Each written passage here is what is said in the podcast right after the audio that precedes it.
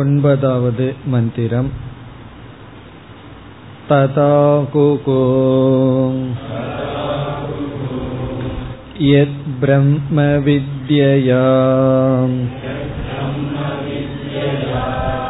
सर्वं भविष्यन्तः मनुष्या मन्यन्ते किमु तद्ब्रह्म अवेत् यस्मात् तत्सर्वमभवतिति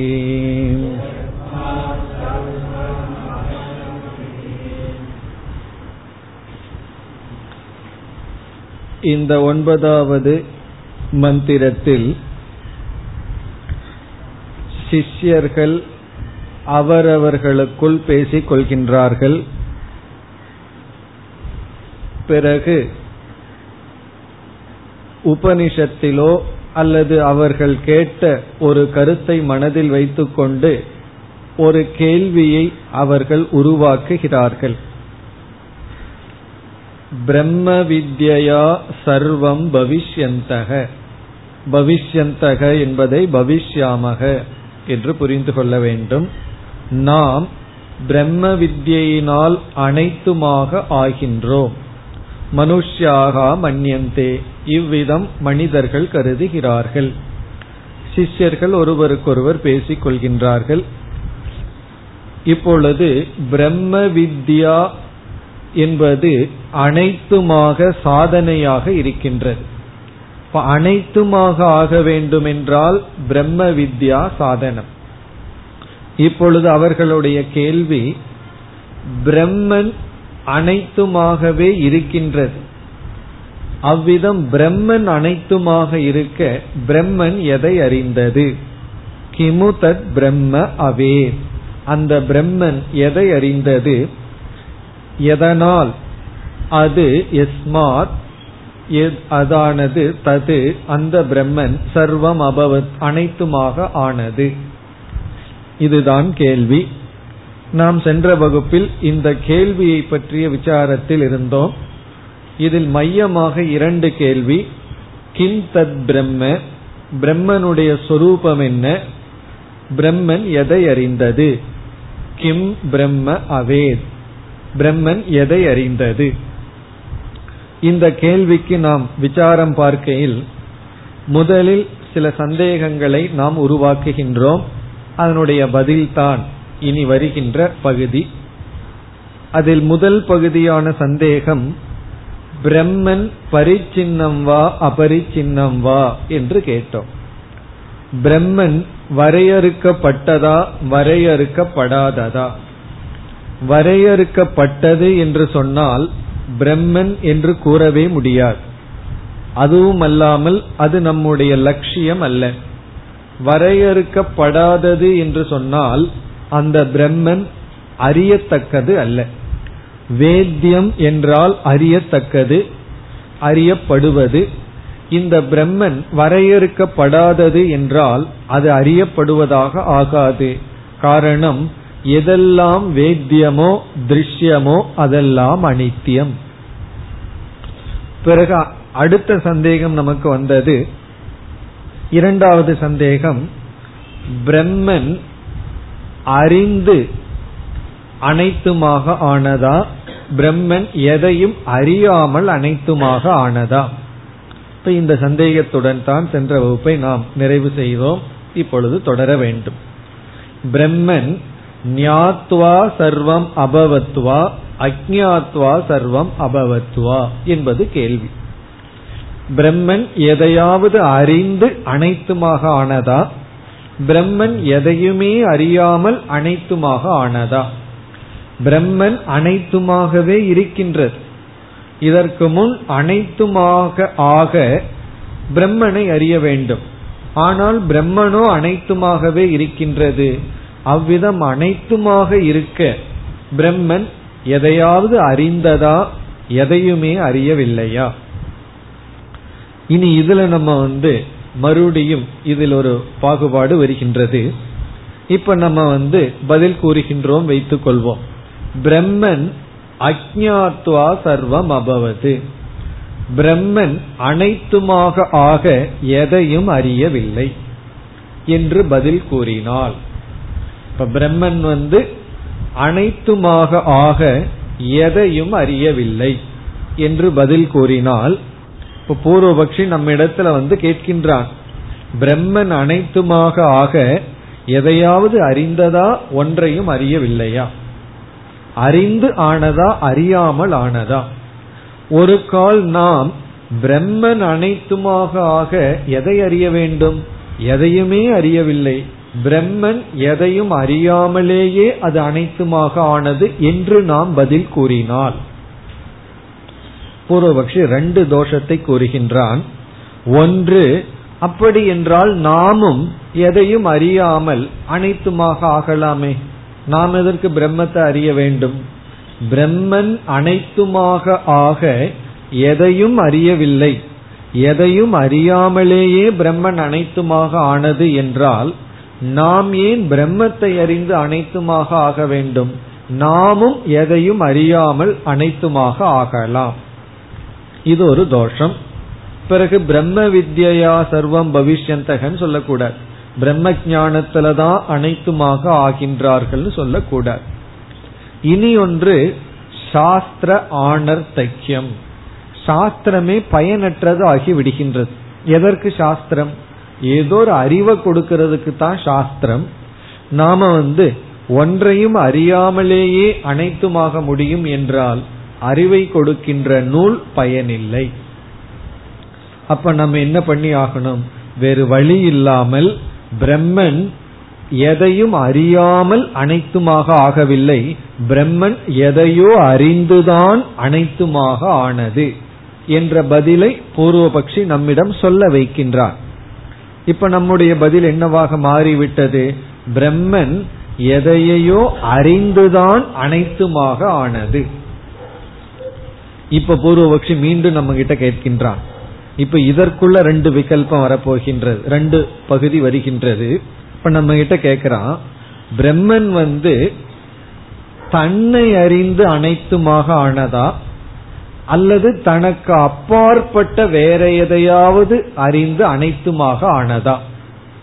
இது கேள்விகளுக்குள்ள கேள்விகளுக்குள்ள கேள்வியா இருக்கு. முதல் கேள்வி வந்து பிரம்மன் எதையாவது அறிந்து அனைத்துமாக ஆனதா? எதையும் அறியாமல் அனைத்துமாக ஆனதா? எதையும் அறியாமல் அனைத்துமாக ஆனதுன்னு சொல்ல முடியாதுன்னு சொல்லிவிட்டான். இப்ப வந்து பிரம்மன் எதையோ அறிந்துதான் அனைத்துமாக ஆனதுன்னு சொல்லும் பொழுது அடுத்த கேள்வி கேட்கின்றான் எதை அறிந்து தன்னை அறிந்து அனைத்துமாக ஆனதா? அல்லது வேறு எதையாவது அறிந்து அனைத்துமாக ஆனதா? இப்ப பூர்வபக்ஷி ரெண்டுலேயும் தோஷம் இருக்குன்னு சொல்கின்றான். எப்படி என்றால் ஒரு கால் பிரம்மன் வந்து தனக்கு வேறாக ஒன்று இருப்பதை அறிந்து அனைத்துமாக ஆனது என்று நீ சொன்னால் சாஸ்திரம் என்ன சொல்லுது? சர்வம் கழு இதம் பிரம்ம. எல்லாமே பிரம்மன்னு சொல்லியிருக்கும் பொழுது பிரம்மன் தனக்கு வேறாக ஒன்றையும் அறிய முடியாது. காரணம் என்ன? தனக்கு வேற எப்படி பிரம்மன் ஒன்றை அறிய முடியும்? தனக்கு வேறாகத்தான் ஒன்றும் இல்லையே. ஆகவே பிரம்மன் எதையாவது அறிந்துதான் அனைத்துமாக ஆகியிருக்க முடியும் என்கின்ற நிலையில் அந்த பிரம்மன் தனக்கு வேறாக ஒன்றை அறிந்து அனைத்துமாக ஆக முடியாது. காரணம் என்ன? தனக்கு வேறாக ஒன்றும் இல்லை. எல்லாமே பிரம்மனா இருக்கு. அப்ப நமக்கு கடைசியில ஒரே ஒரு பாசிபிலிட்டி தான் இருக்கு. என்ன? பிரம்மன் தன்னையே அறிந்து அனைத்துமாக ஆனது. அப்படித்தான் நம்ம சொல்லியாக வேண்டும். நம்ம மட்டுமல்ல உபனிஷத்தை அப்படித்தான் கூறுகின்றது.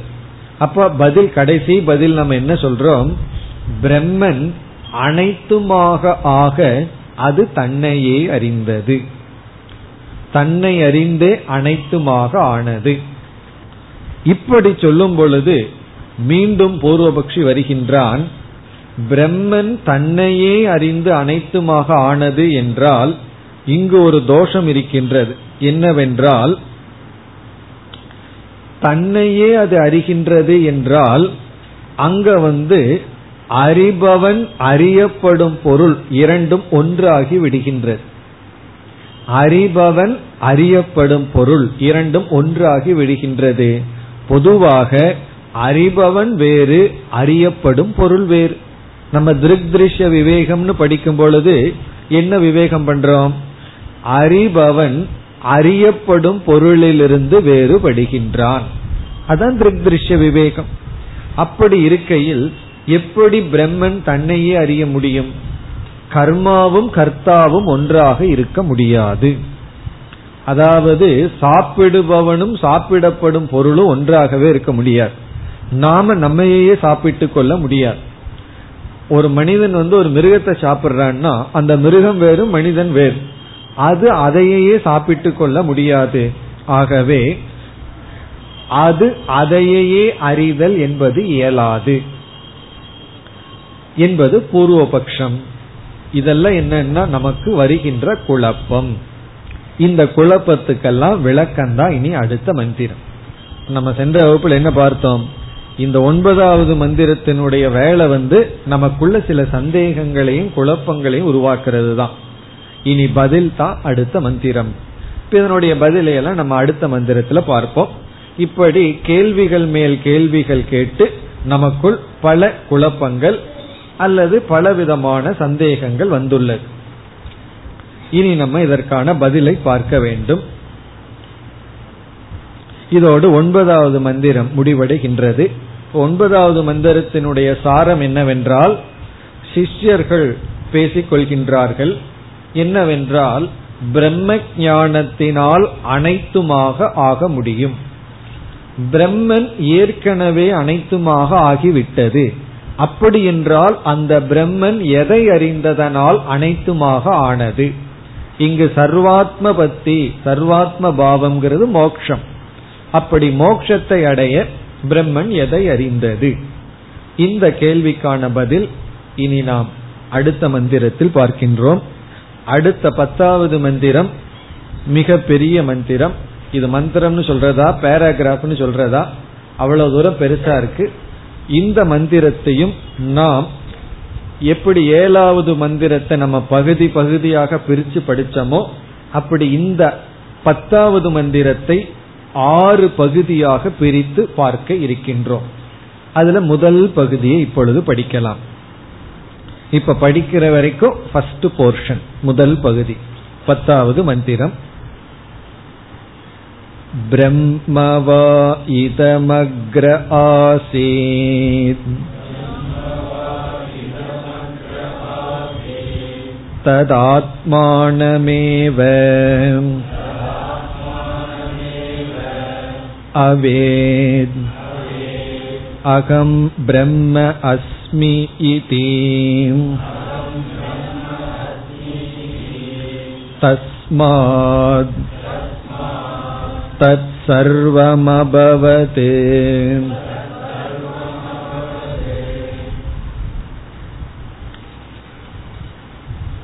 இப்பொழுது நாம் படித்தவரை முதல் பகுதி. அதோட நம்ம மார்க் பண்ணிக்கணும். இப்பொழுது நாம் படித்த பகுதி வரை ஃபர்ஸ்ட் போர்ஷன் இப்ப இந்த பத்தாவது மந்திரத்திற்கு பிரம்ம கண்டிகா அப்படி ஒரு பெயர். பிரம்ம கண்டிகா அப்படின்னு சொன்னா பிரம்மத்தை பற்றி விளக்குகின்ற மிக தெளிவான பகுதி. இதுல நம்ம ஆறு பகுதியாக பிரிக்கின்றோம். நாம் படித்த முதல் பகுதி மகா வாக்கியம் மகா வாக்கியம் வருகின்ற பகுதி இப்பொழுது நாம் படித்தது.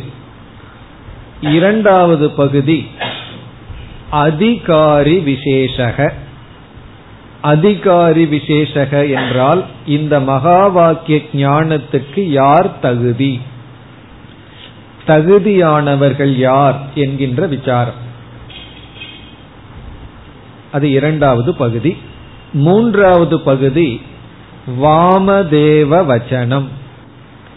வாமதேவ வச்சனம் என்பது வாமதேவர் என்ற ரிஷி ஞானத்தை அடைந்த பின் கூறுகின்ற வச்சனம். இத கேட்ட உடனே யார் ஞாபகத்துக்கு வரணும்? திரிசங்கோர் வச்சனம் ஞாபகத்துக்கு வரணும். எப்படி திரிசங்கு ஞானத்தை அடைஞ்சதற்கு அப்புறம் அகம் விரக்ஷஸ்ய ரேரிவான்னு சொன்னாரோ அதே போல இங்க வாமதேவர் ஞானத்தை அடைஞ்சதற்கு பிறகு கூறுகின்ற வச்சனம். அங்க திரிசங்கு தைத்திரியத்துல நமக்கு இந்த இடத்துல வாமதேவர் அவருடைய வச்சனம். நான்காவது பகுதி நான்காவது தலைப்பு அல்லது நான்காவது விஷயம் விக்ன அபாவம். விக்ன அபாவக. தடை இல்லாமை ஞானத்துக்கும் மோக்ஷத்துக்கும் தடை எப்பொழுது இல்லை என்கின்ற விசாரம். விக்ன அபாவக. நம்ம வந்து நல்ல விஷயத்துக்கு வந்தோம்னா ஆரம்பத்திலிருந்து தடை இருந்துட்டே இருக்கும்னு சொல்லுவோம். அந்த தடையை நீக்கிறதுக்கு தான் சாந்தி பாடம் எல்லாம் பண்றோம். பிறகு எந்த இடத்துல நமக்கு யாருமே எந்த தடையும் செய்ய முடியாதுன்னு ஒரு கருத்து இங்கு வருகின்றது. ஒரு ஸ்டேஜ் வரைக்கும் தான் மற்றவங்க நமக்கு தடை பண்ண முடியும். மற்றவங்க நமக்கு வந்து எதிரியா இருந்து நமக்கு நம்முடைய முன்னேற்றத்தை தடைப்படுத்த முடியும்.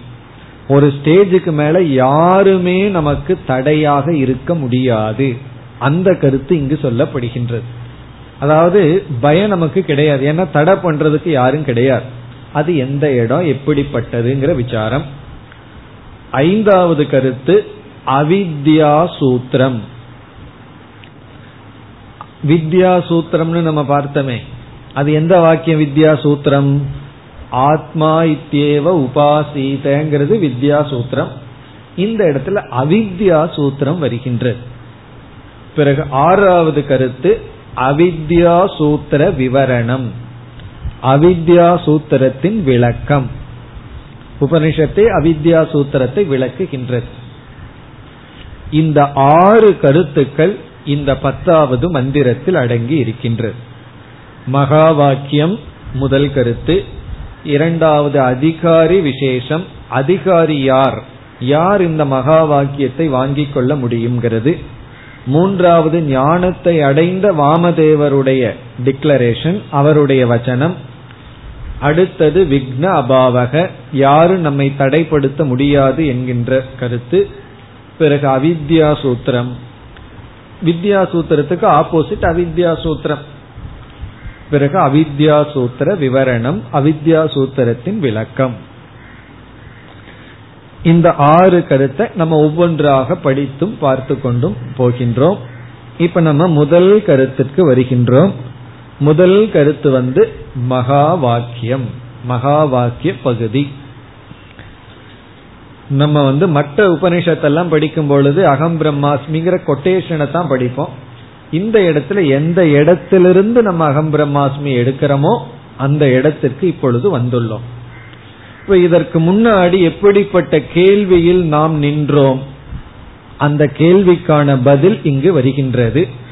அதாவது பிரம்மன் எதை அறிந்து அனைத்துமாக ஆனது? அதுதான் கேள்வி. பிரம்மன் எதை அறிந்து அனைத்துமாக ஆனது. அதற்கான பதில் இங்கு வருகின்றது. இப்பொழுது மந்திரத்தினுடைய ஒவ்வொரு சொல்லினுடைய அர்த்தத்தை பார்ப்போம். பிறகு விளக்கத்திற்கு வரலாம். இப்ப மந்திரத்தினுடைய சொல்லுக்கு செல்கின்றோம். பிரம்மவா இதமக்ர ஆசீத். பிரம்மவை இதம் அக்ரே ஆசீத். பிரம்ம இங்கு முதல் சொல் பிரம்ம என்ற சொல்லுக்கு பரம்பொருள் நிர்குண பிரம்ம பரமாத்மா என்பது பொருள். பிரம்ம என்ற சொல்லுக்கு பரமாத்மா என்ன முதல்ல நம்ம சரியான அர்த்தத்தை பார்த்துருவோம். பிறகு சங்கரர் இதுக்கு ஒரு பெரிய விளக்கம் எழுதியிருக்கார். அங்க என்னென்ன தப்பான கருத்தெல்லாம் வரப்போகுதுன்னு பார்க்க போறோம். இப்ப தப்பான கருத்தை ரொம்ப நேரம் பார்க்க போறோம். அதனால வந்து அந்த கருத்து மனசுல நிக்க கூடாது சரியான கருத்து என்னங்கிறது இப்பொழுது பார்க்கின்றோம். இப்ப பார்க்கறது தான் சரியான அர்த்தம். பிரம்ம என்பது பரமாத்மா பரம்பொருள். அக்ரே. அதாவது அக்ரே என்றால் முன்பு. இதற்கு முன் அப்படின்னு அர்த்தம். பொதுவாகவே அக்ரேங்கிற சொல் மற்ற எல்லா இடத்திலையும் உபனிஷத்துல சிருஷ்டேகே பூர்வம்னு பொதுவா வரும்.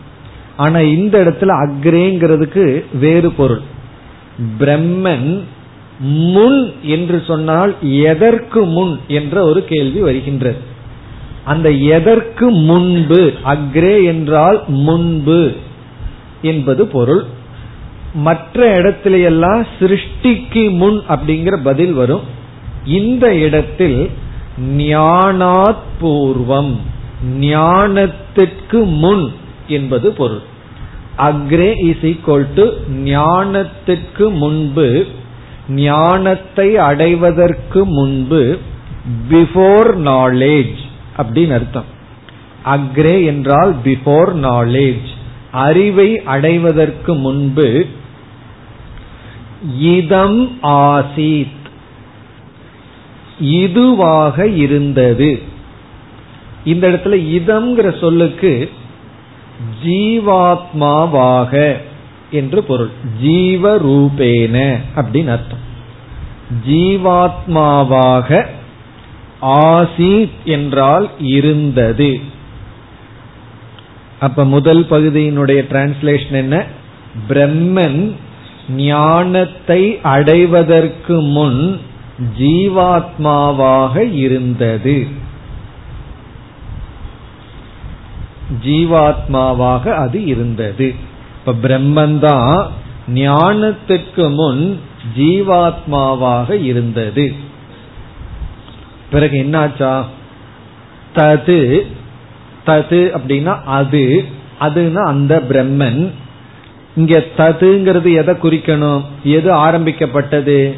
முதல் சொல் பிரம்ம. இதம்ங்கிறது ரெண்டாவது தான் வந்தது. முதல்ல பிரம்மன் தான் வந்தது. ஆகவே பிரம்ம தது பிரம்மன். அந்த பிரம்மன் ஆத்மானம் ஏவ. ஆத்மானம் என்றால் தன்னையே. ஆத்மான தன்னை ஏவன தன்னையே. அது தன்னையே அவே அறிந்தது. அது தன்னையே அறிந்தது. பிறகு உபனிஷத் வந்து நமக்கு அதை தெளிவுபடுத்தி காட்டுகிறது. அது தன்னை அறிந்தது. இங்க அதுங்கிறதுக்கு என்ன அர்த்தம்? அதுன்னா பிரம்மன்னு தான் அர்த்தம்.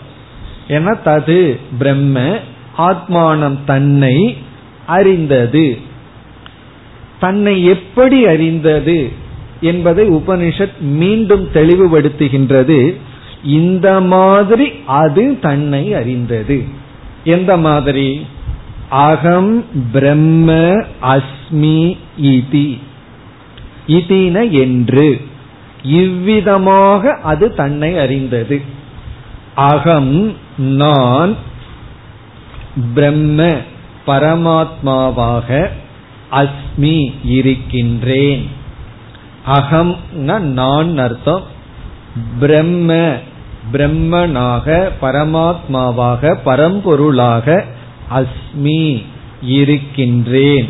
ஈதி என்று இந்த மாதிரி அப்படின்னு அர்த்தம். இதுனா இவ்விதமாக அந்த பிரம்மன் தன்னை அறிந்தது.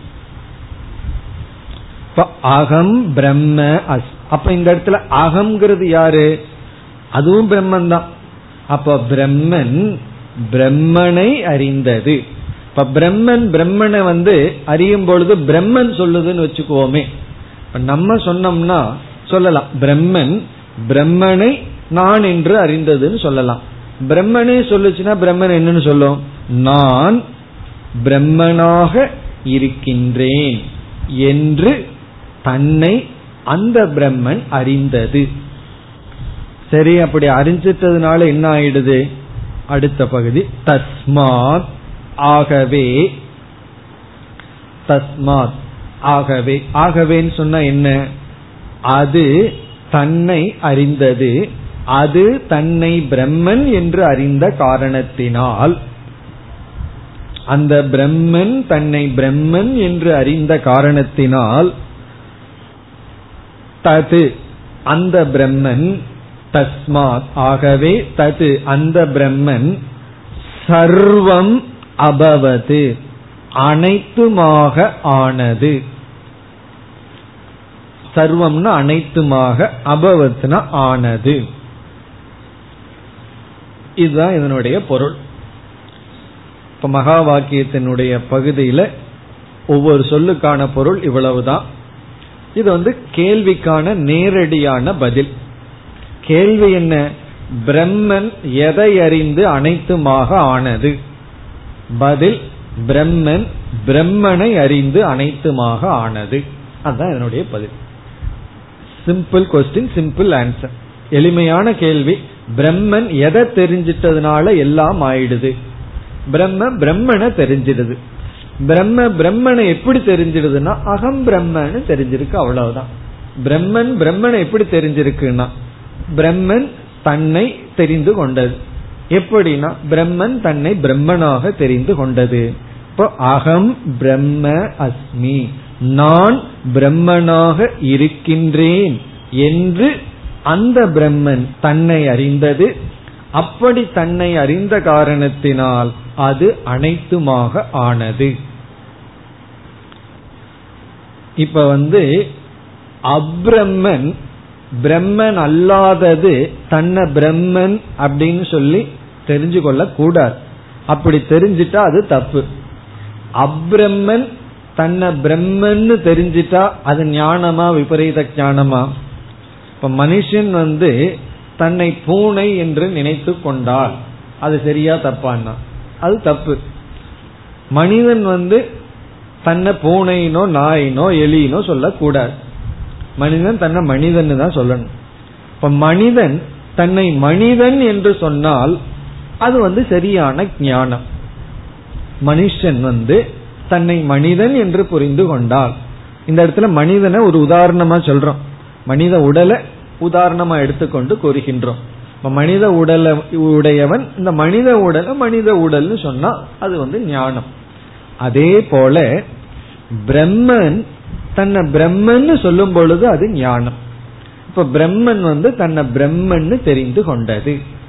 அப்படி தெரிந்து கொண்டதனால் அந்த பிரம்மன் அனைத்துமாக ஆனது.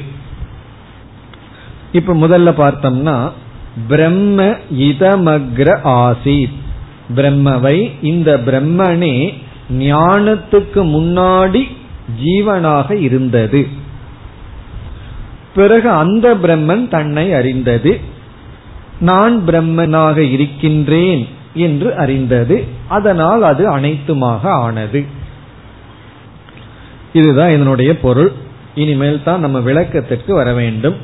இப்ப இதுல வந்து பிரம்மன் ஞானத்துக்கு முன்னாடி ஜீவனாக இருந்தது அப்படின்னு சொல்றதிலிருந்தே ஜீவனுக்கும் பிரம்மனுக்கும் ஏற்பட்ட இடைவெளி எதனால்?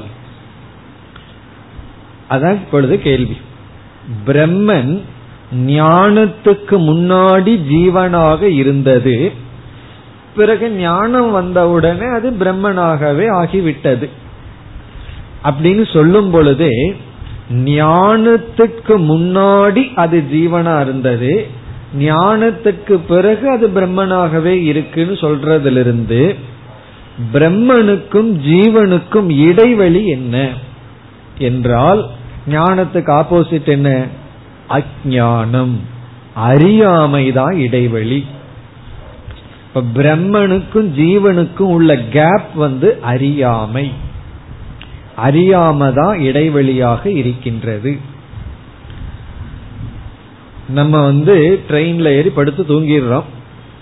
நம்ம வர வேண்டிய ஸ்டேஷன் வந்தாச்சு. விழிச்சிட்டோம். விழிச்சிட்டு வந்து எந்த இடத்த நம்ம அடையிறோமோ அந்த இடத்துல இருக்கோம். விழிச்சதுக்கு அப்புறம் நம்ம கேக்குறோம். நம்ம தூங்கும் போது ஒரு ஸ்டேஷன்ல இருந்தோம். நான் வந்து இப்ப அந்த ஸ்டேஷன்ல இருந்தேன். இப்ப எங்க இருக்கேன் அப்படின்னு கேக்குறோம். இப்போ நம்ம அடைய வேண்டிய ஸ்டேஷனுக்கு நாம் இப்ப அடையல. அதனாலதான் எங்க இருக்கிறோம்னு நம்ம கேக்குறோம். இப்போ அந்த இடத்துக்கு நமக்கும் நம்ம அந்த இடத்தை அடையாததுனால தானே கேள்வியை கேட்கிறோம். அந்த இடம் வந்தாச்சான்னு கேட்கிறோம். இப்ப சென்னை வந்தாச்சான்னு நம்ம கேட்கும் பொழுது ஆனா சென்னையில தான் இருக்கோம். நம்ம அந்த இடத்துக்கு நமக்கு இடைவெளி என்னன்னா அறியாமை. அறியாம தான் இடைவெளி. சென்னைக்கு முன்னாடி இருந்து கேட்டோம்னா இடமே இடைவெளியா இருக்கு. ஆகாசமே அந்த இடம் வேறு இந்த இடம் வேறு. அந்த இடத்திலேயே இருந்துட்டு நம்ம ஒரு கேள்வி கேட்டோம்னா இடைவெளி அறியாமை. பிறகு அறியாமை இடைவெளியா இருந்தா அந்த இடைவெளியை எது நீக்கும்? ஞானம்தான் அந்த இடைவெளியை நீக்கும். அதனாலதான் அந்த பிரம்மத்தை ஞானத்தினாலதான் அடைய முடியும். ஒரு ஜீவன் பிரம்மத்தை அடையிறதுக்கு ஞானம்தான் மார்க்கம்னு ஏன் சொல்றோம்? வேற ஏதாவது மார்க்கமா இருந்தால் என்னென்ன தோஷம் வரும்னு நம்ம விசாரத்துல பார்க்க போறோம். இப்ப இங்க நம்ம புரிஞ்சுக்கிறதுக்காக சுருக்கமா இப்பொழுது பார்க்கின்றோம். நமக்கும் அல்லது ஜீவனுக்கும் பிரம்மனுக்கும் இடைவெளி அறியாமை. அந்த இடைவெளி அறியாமைன்னு சொன்னா அறிவுதான் அந்த இடைவெளியை நீக்கும். அந்த கருத்து தான் முதல் வரியில் மிக அழகாக வந்துள்ளது. பிரம்மவை பிரம்மணி அக்ரே ஞானாத் பூர்வம். பிஃபோர் நாலேஜ் இந்த பிரம்மனே ஞானத்துக்கு முன் ஜீவனாக இருந்தது. அப்படி ஜீவனாக இருந்த அந்த பிரம்மன் தன்னை அறிந்தது. தன்னை வந்து ஜீவன் அறியல. அறிந்ததுன்னு சொல்லும் பொழுதே தான் யாருன்னு தெரிஞ்சு போச்சு அந்த பிரம்மனுக்கு. காலத்துல தன்னை தப்பாவும் புரிந்து கொள்ளலாம். என்ன நான் அறிஞ்சிட்டேன்னு சொல்றதுனால மட்டும் அந்த அறிவு சரியா இருக்கணுங்கிற அவசியம் இல்லை. என்ன நான் தப்பாவும் புரிந்து கொள்ளலாமே. இனி ஒருவரையும் நான் தப்பா புரிந்து கொள்ளலாமே. அப்படி பிரம்மன் தன்னை அறிந்ததுன்னு சொல்லும் போது ஒரு வேக்னஸ் இருக்கு. சரி தன்னை எப்படி அறிஞ்சிடுது? தன்னை தப்பாவும் புரிஞ்சிருக்கலாமே. அப்படியல்ல தன்னை பிரம்மன் என்று அறிந்தது. அப்ப பிரம்மன் தன்னை பிரம்மன் என்று அறிந்தது.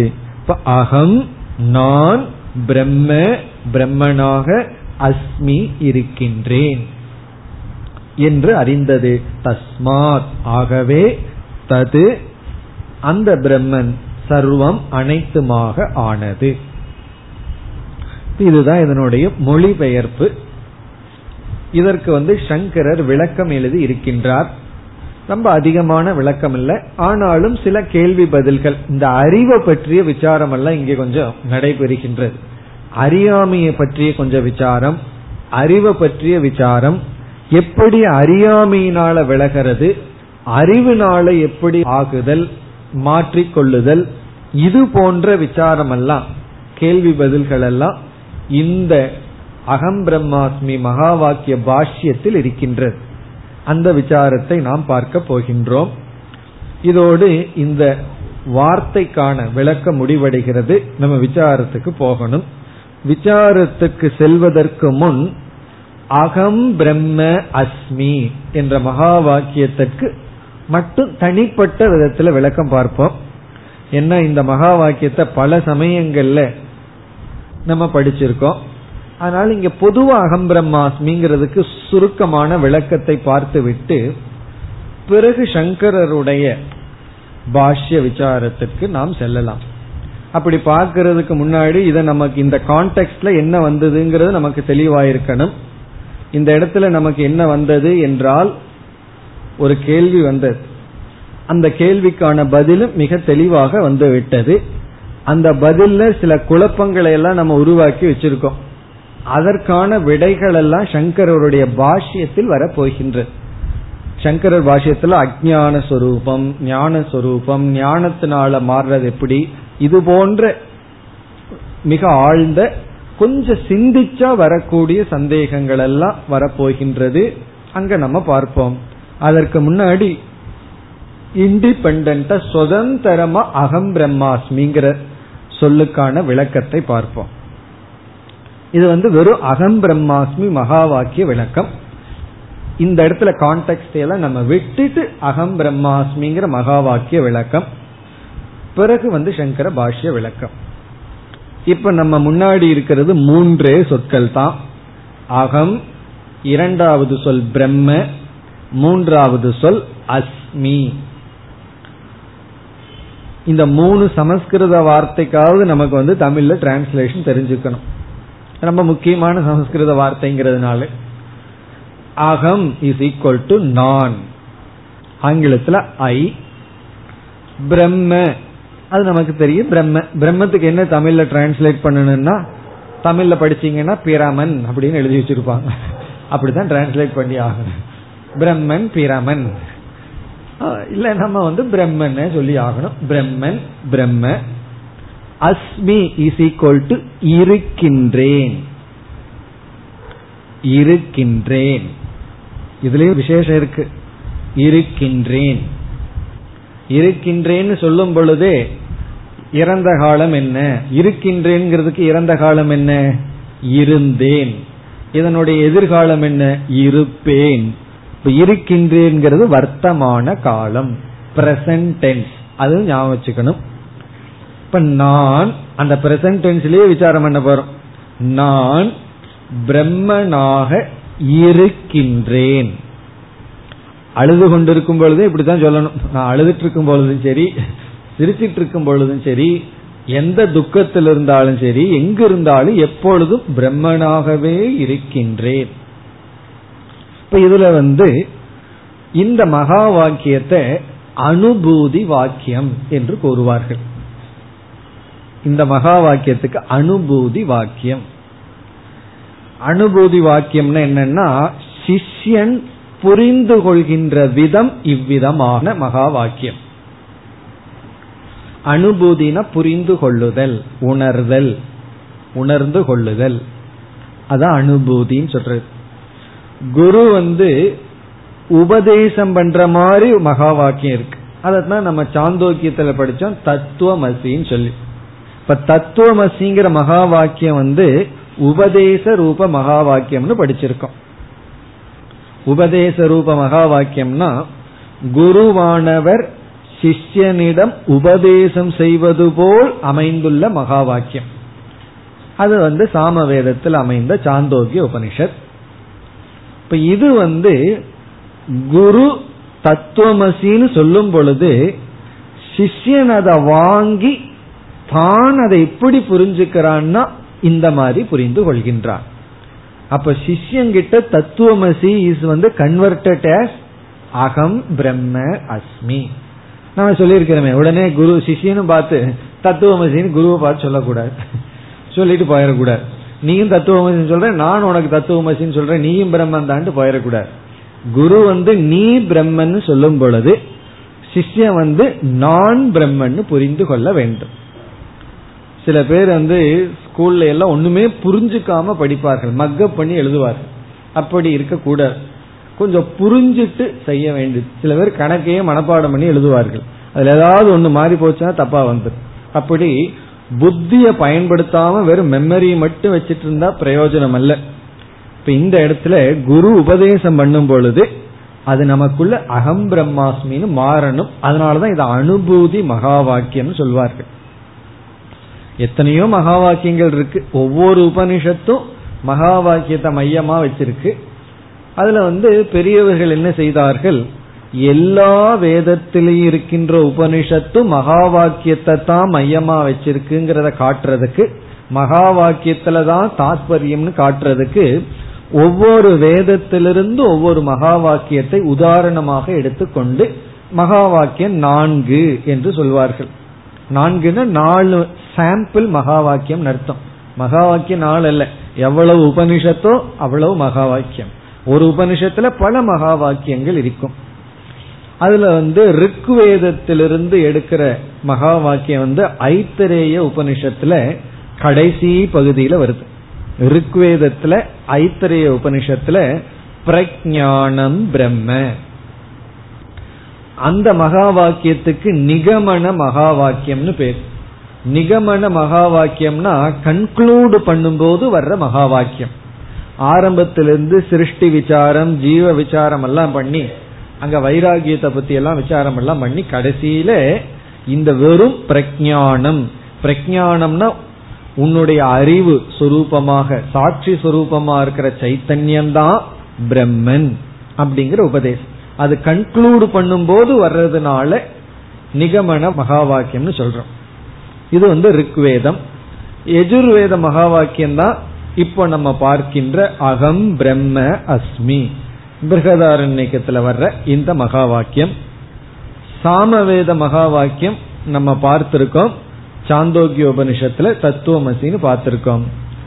அதர்வன வேத உபனிஷத் மகா வாக்கியம் பார்த்திருக்கோம் ஞாபகம் இருக்கோ? மாண்டூக்கிய உபநிஷத்துல அயம் ஆத்மா பிரம்ம. அத வந்து உபோத்காத மகா வாக்கியம் அல்லது பிரதிஜா மகா வாக்கியம் சொல்றோம்.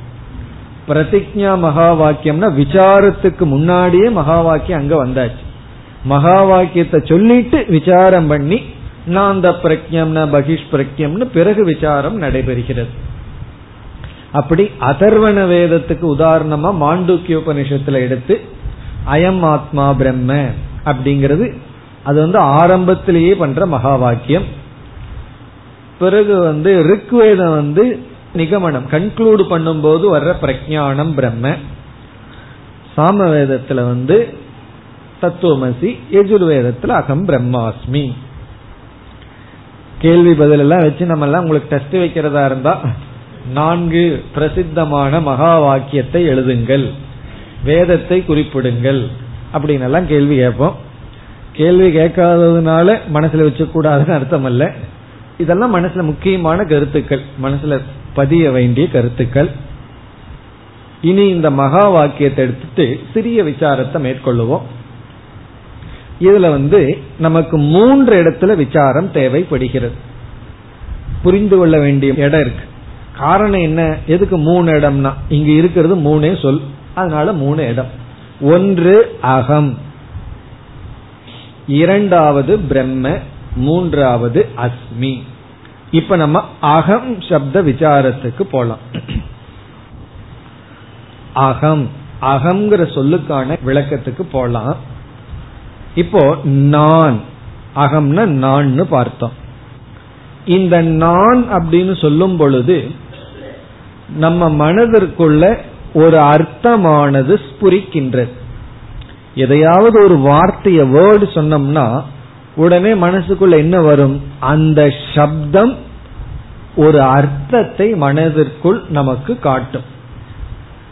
அர்த்தமே இல்லாத சப்தம் போட்டோம்னு வச்சுக்கோமே காய்ச்சி மூச்சுன்னு கத்துனோம்னு வச்சுக்கோமே அதுக்கு ஒரு அர்த்தம் இருக்கு. என்ன அர்த்தம் தெரியுமா? இந்த சத்தத்துக்கெல்லாம் அர்த்தம் இல்லைங்கிற அர்த்தம். அப்படி ஏதோ ஒரு அர்த்தம் ஒரு சப்தம் வந்ததுன்னு சொன்னா அதுக்கு ஒரு அர்த்தம் வந்துடும் அப்போ அகங்கிற சப்தத்தை நம்ம பயன்படுத்துறோம். நான் நான் பயன்படுத்துறோம். அதற்கு ஒரு அர்த்தம் நமக்குள்ள மனதிற்குள்ள ஸ்புரிக்கும்.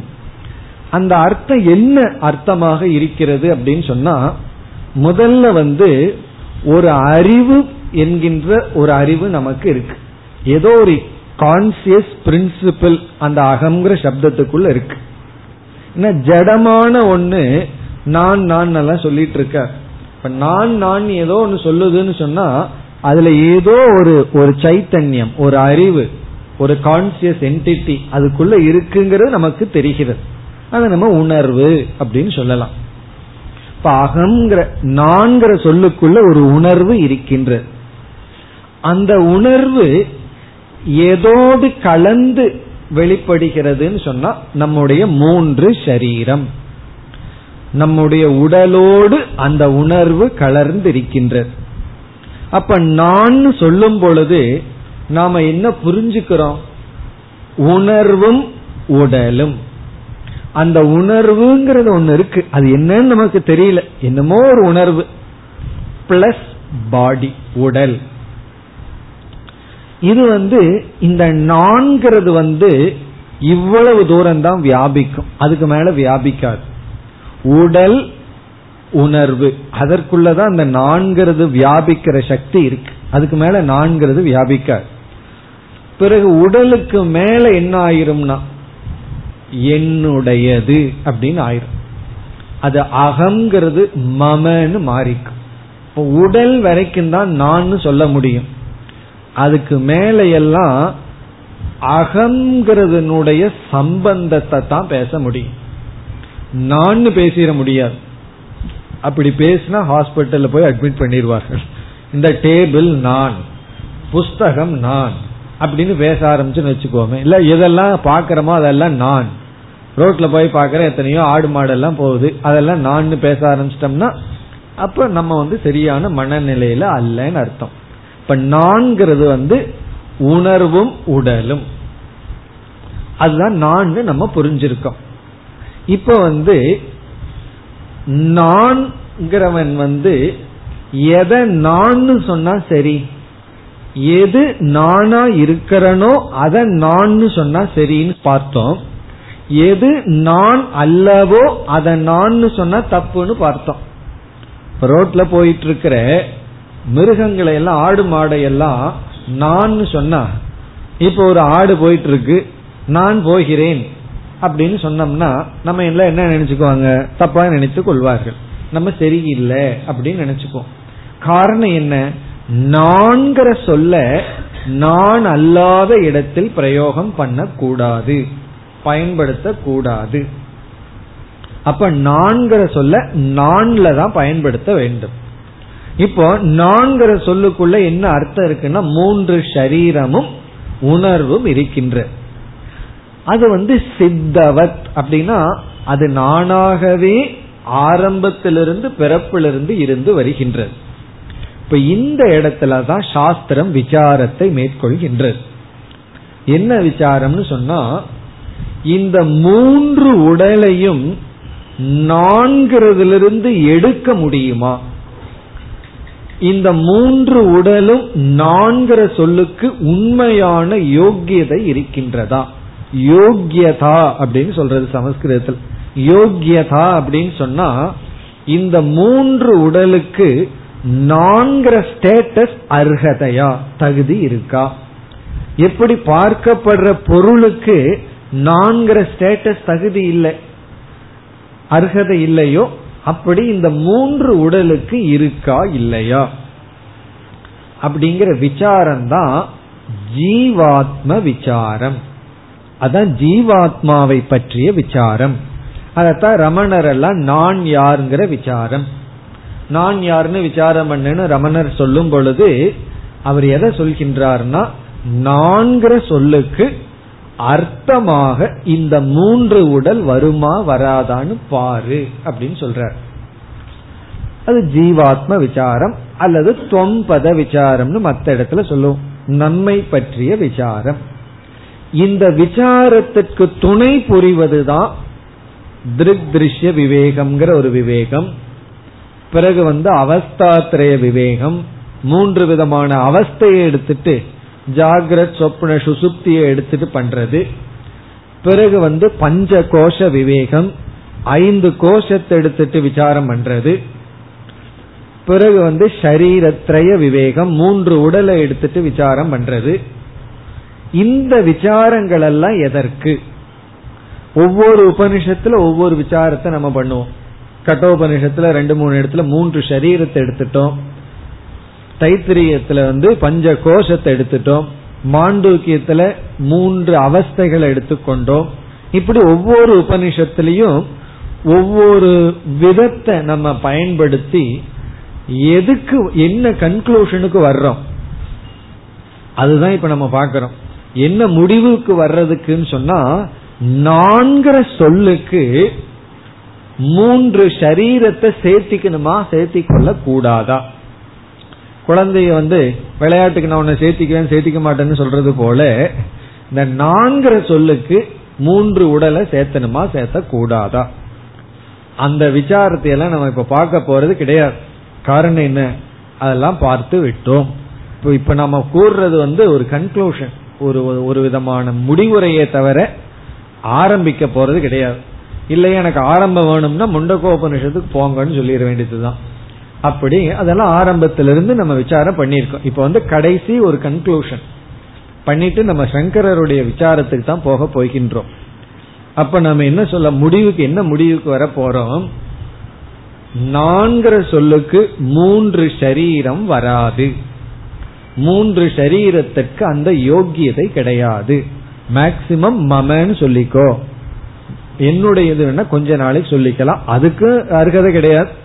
ஆனாலும் என்னுடைய கொஞ்ச நாளைக்கு சொல்லிக்கலாம்.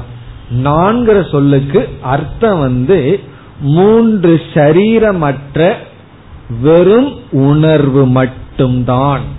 அந்த உணர்வை சைத்தன்யம் சித் அல்லது ஞானம் என்று சொல்கின்றோம். அது எப்படிங்கிறதெல்லாம் அதான் பெரிய விஷயம். அதுக்கு தான் நம்ம வேதாந்தம் படிச்சுட்டு இருக்கோம். எல்லா உபநிஷத்தும் அது எப்படின்னு விளக்குகின்றது அவ்வளவுதான். இப்போ நான்கிற சொல்லுக்கு வந்து மூன்று உடலையும் சேர்த்து எடுத்துட்டோம்னா அத வாச்சியார்த்தம்னு சொல்றோம். சாதாரணமா புரிஞ்சுக்கிறது. மூன்று உடல் அல்ல மூன்று உடலுக்கும் சாட்சியாக இருக்கின்ற வேறுபட்டிருக்கின்ற அறிவு மட்டும்தான் நான் அப்படின்னு புரிஞ்சுட்டா அது லட்சியார்த்தம். அந்த நான்கிறத விசாரம் பண்ணி கடைசியில புரிஞ்சிட்ட ஒரு அறிவு. என்னன்னா அறிவு சுரூபந்தான் நான்கிறதுக்கான சரியான பொருள். இவ்வளவுதான் நான்கிற இடத்துல செய்யக்கூடிய விசாரம். இவ்வளவுதான் சொல்லிட்டோம். இந்த விசாரம் தான் ரொம்ப முக்கியம். இப்ப நான்கிற இடத்துல அகம்ங்கிறதுல என்ன விசாரம்னா நான்கிற சொல்லுக்கான உண்மையான பொருள் என்ன? நாம் தவறாக புரிந்து கொண்ட பொருள் என்ன? அந்த விசாரம் எல்லாம் பண்ணி கடைசியில நான் இஸ் ஈக்வல் டு நிர்விசேஷ சைத்தன்யம். விசேஷம்னா இந்த இடத்துல பாடி நிர்விசேஷம்னா மூன்று உடலும் அற்ற சைத்தன்யம். அந்த கன்க்ளூஷனுக்கு வர்ற வரைக்கும் பண்றதெல்லாம் ஜீவ விசாரம். ஜீவனை குறித்த விசாரம். இப்ப நம்ம வந்து ஜீவனை குறித்த விசாரம் எல்லாம் பண்ணி கடைசியில என்ன முடிவுக்கு வர்றோம்? அகம் இஸ் ஈக்வல் டு நிர்விசேஷமான சைத்தன்யம். எந்த உடலும் எந்த குணமும் அற்ற வெறும் அறிவு சொரூபம். நான் அறிவு சொரூபம். இந்த இந்த நான்கிறதுக்கு அர்த்தம் வந்து அறிவு சொரூபம். இனி அடுத்த சொல்லுக்கு வருவோம். பிரம்ம. பிரம்ம அப்படின்னு சொன்னா பரம்பொருள். இந்த பிரம்மன்னு வரும்பொழுது இந்த பிரம்மத்துக்கு வந்து உபனிஷத்துக்கிட்ட தான் போகணும். பிரம்மத்தை பற்றிய சில இன்ஃபர்மேஷன் எல்லாம் நமக்கு கிடைக்கும். இந்த நான் நமக்குள்ளேயே பார்த்து கொஞ்சம் விசாரம் பண்ணிடலாம். ஏன்னா நான் கொஞ்சம் தெரிஞ்சவனா இருக்கேன். பிரம்மங்கிறது தெரியாத வார்த்தையா இருக்கு. இப்ப நான்கிறது தெரிஞ்சவன் ஆனா கொஞ்சம் குழம்பி தெரிஞ்சவன். ஏதோ தப்பா புரிஞ்சிட்டவன் நான்கிற இடத்துல. ஆனா பிரம்மங்கிறது எல்லாமே முழுமையாகவே அந்த வார்த்தை புதுசா இருக்கு. சாஸ்திரத்துக்கு வராதவங்க வந்து நான் சொல்ல மாட்டாங்கன்னு சொல்லவா முடியும்? எல்லாமே நான் சொல்றோம். ஒண்ணுமே படிக்காதவனு நான் சொல்லிக்கிறான். ஆனா பிரம்மங்கிறது புதிய வார்த்தையா இருக்கு. அது சாஸ்திரத்திலிருந்து தான் நமக்கு அந்த வார்த்தையே தெரியும். இப்ப அந்த பிரம்மத்தை பத்தி நம்ம சாஸ்திரத்துக்குள்ள வரும் பொழுது ஜென்மாத்தியசிய எதகன்னு லட்சணம் வருது. இந்த உலகமெல்லாம் எதனிடமிருந்து தோன்றியதோ அதுதான் பிரம்மன். உலகம் நமக்கு தெரியும். தெரிஞ்ச உலகத்துக்கு எது ஆதாரமோ காரணமோ அது பிரம்மன். அதனாலதான் இரண்டாவது பிரம்ம சூத்திரத்திலேயே பிரம்மத்துக்கு லட்சணமே இந்த உலகத்துக்கு காரணம் பிரம்ம. பிரம்மத்துக்கு அறிமுகமே அப்படித்தான் உலகத்துக்கு காரணம். அப்ப இந்த இடத்துல நம்ம என்ன பண்றோம்னா சமஷ்டி அனைத்தையுமே எடுத்துக்கொண்டு விசாரம் பண்றோம். இப்ப நான் யாருங்கிற விசாரத்துல நம்மைய மட்டும் பண்ணிக்கிறோம் அந்த மூன்று உடலை மட்டும் வச்சுக்கிறோம். மீதிய விட்டுறோம். இங்க பிரம்மத்துக்கிட்ட வரும்போது பிரபஞ்சத்தையே எடுத்துக்கொண்டு பிரபஞ்சம்னா சிருஷ்டி எதெல்லாம் படைக்கப்பட்டதோ. இல்ல உன்ன எத்தனையோ கேலக்சி கோள்களை எல்லாம் நம்ம பார்க்கலின்னா அது படைக்கப்பட்டிருந்தா போதும். அதுக்கும் பிரம்மன் தான் காரணம்.